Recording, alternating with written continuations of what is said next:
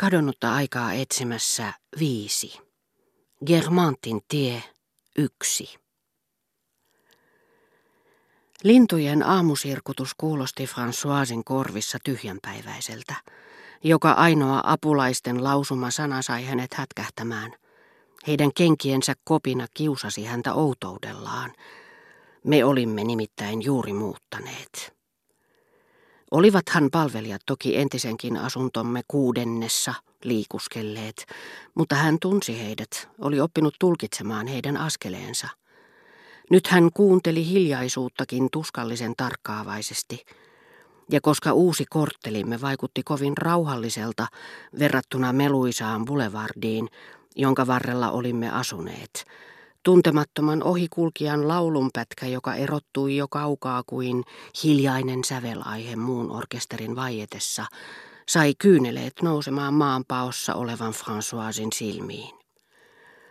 Ja vaikka olinkin tehnyt hänestä pilaa, kun hän suruissaan siitä, että joutui lähtemään talosta, missä meitä järjestään kunnioitettiin, pakkasi tavaroitaan Combreen perinteiden mukaisesti itkien ja julistaen, että talo, jossa olimme asuneet, oli kaikkien mahdollisten talojen yläpuolella, niin koska minun oli yhtä vaikea tottua uuteen ympäristöön kuin minulle oli helppoa luopua vanhasta, tunsin tarvetta lähestyä vanhaa palvelijatartamme nähdessäni, että asettuminen taloon, missä hän ei ollut saanut hyvinvoinnille välttämättömiä kunnioituksen osoituksia portinvartijalta, joka ei meitä vielä tuntenut, oli syössyt hänet lähinnä riutumusta muistuttavaan tilaan. Vain François saattoi nyt minua ymmärtää. Ei siihen ainakaan hänen nuori palveluspoikansa pystyisi. Pojasta, jolla ei totisesti ollut mitään yhtymäkohtia Combreen kanssa, uuteen asuntoon, toiseen kortteliin muuttaminen oli kuin lomalla oloa, jolloin uutuuden viehätys lepuuttaa siinä missä matkustaminenkin. Hän kuvitteli olevansa maalla ja kova nuha, jollaisen voi saada vetoisessa junavaunussa, missä ikkunaa ei saa kunnolla kiinni, toi hänen mieleensä miellyttäviä matkamuistoja, niin että hän aina aivastaessaan iloitsi joutumisestaan näin hienoon paikkaan, toivottuaan iät ajat saavansa palvella perheessä, joka oli usein matkoilla. Etsin siis pojasta piittaamatta käsiini Françoisin. Olin naureskellut hänen kyynelilleen lähtöhetkellä, johon itse olin suhtautunut välinpitämättömästi. Hän puolestaan pysytteli kylmänä murheestani huolimatta, koska jakoi sen kanssani. Hermostuneiden ihmisten herkkyyden myötä kasvaa heidän itsekyytensäkin. He eivät voi sietää sitä, että toiset valittavat vaivoja, joihin he itsessään kiinnittävät yhä enemmän ja enemmän huomiota. François ei malttanut olla puhumatta vähäisimmistäkin vaivoistaan, mutta käänsi päänsä ja katsoi muualle, jos näki minun kärsivän, jottei minulla vain olisi iloa nähdä jonkun säälittelevän tai edespanevan merkille kärsimyksiäni. Ja näin hän teki nytkin heti, kun yritin puhua hänelle uudesta asunnostamme. Sitä paitsi tämä uskoton nainen käytyään hakemassa vanhasta sinne unohtuneita vaatekappaleita ja minun yrittäessäni muuton nostattaman kuumeen kynsissä sulattaa kuin härännielaissut boakäärme silmiäni piinaavaa pitkän omaista astiakaappia, julisti suureen ääneen, ettei ollut koskaan nähnyt niin epäkäytännöllistä rappukäytävää, ettei palaisi sinne asumaan, vaikka saisi miljoonan ja puolet valtakuntaa – tuulesta temmattuja olettamuksia tietenkin, ja että kaikki, toisin sanoen kaikki keittiöön ja käytäviin liittyvä, oli paljon paremmin suunniteltu uudessa asunnossamme. Ja tässä vaiheessa lienee paikallaan sanoa sekin, me olimme nimittäin muuttaneet, koska isoäitini ei voinut oikein hyvin, vaan tarvitsi raitista ilmaa, mitä emme suurin surminkaan olisi hänelle sanoneet, että asuntomme sijaitsi Germanttien yksityistalossa.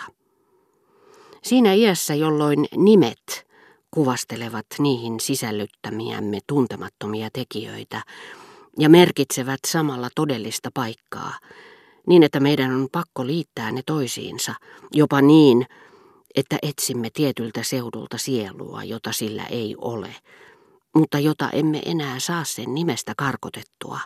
Ne eivät tee yksilöllisiä vain virroista ja kaupungeista, niin kuin vertauskuvalliset maalaukset.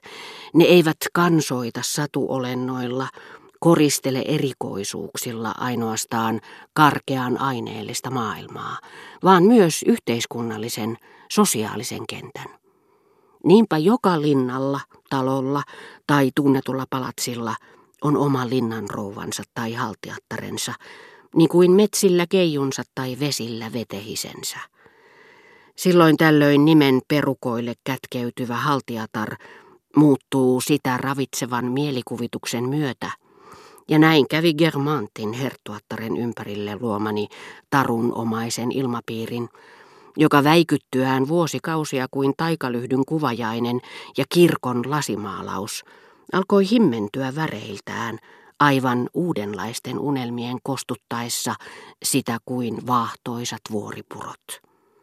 Mutta haltiatar kuihtuu ja surkastuu, jos lähestymme sitä todellista henkilöä, joka nimeä kantaa, sillä nimi alkaa silloin kuvastaa tätä henkilöä, jossa ei ole jälkeäkään haltiattaresta – Mikäli tiemme eroavat, haltiatar voi syntyä uudelleen. Mutta jos pysyttelemme hänen lähettyvillään, haltiatar kuolee lopullisesti ja sen mukana nimi. Niin kuin se Lusinjaanin suku, jonka oli määrä sammua haltiatar Melusinan katoamisen jälkeen. Silloin nimestä, jonka eriväristen kerrosten alta saattaa löytyä muotokuva kauniista naisesta, johon emme koskaan olleet tutustuneet, tulee tavallinen henkilöllisyystodistus, josta tiedämme, tuleeko meidän tervehtiä kadulla vastaan tulevaa henkilöä. Mutta jos tuulahdus menneiltä vuosilta, niin kuin äänilevy, jossa säilyy muusikoiden tyyli ja sointi, auttaa muistiamme kuulemaan tuon nimen siihen erityiseen sävyyn, johon se aikoinaan korvissamme kajahti, me tajuamme tämän näennäisesti muuttumattomana pysyneen nimen ansiosta, Miten valtava välimatka erottaa toisistaan unelmia, joita sen identtisiin tavuihin on mielessämme kulloinkin liittynyt.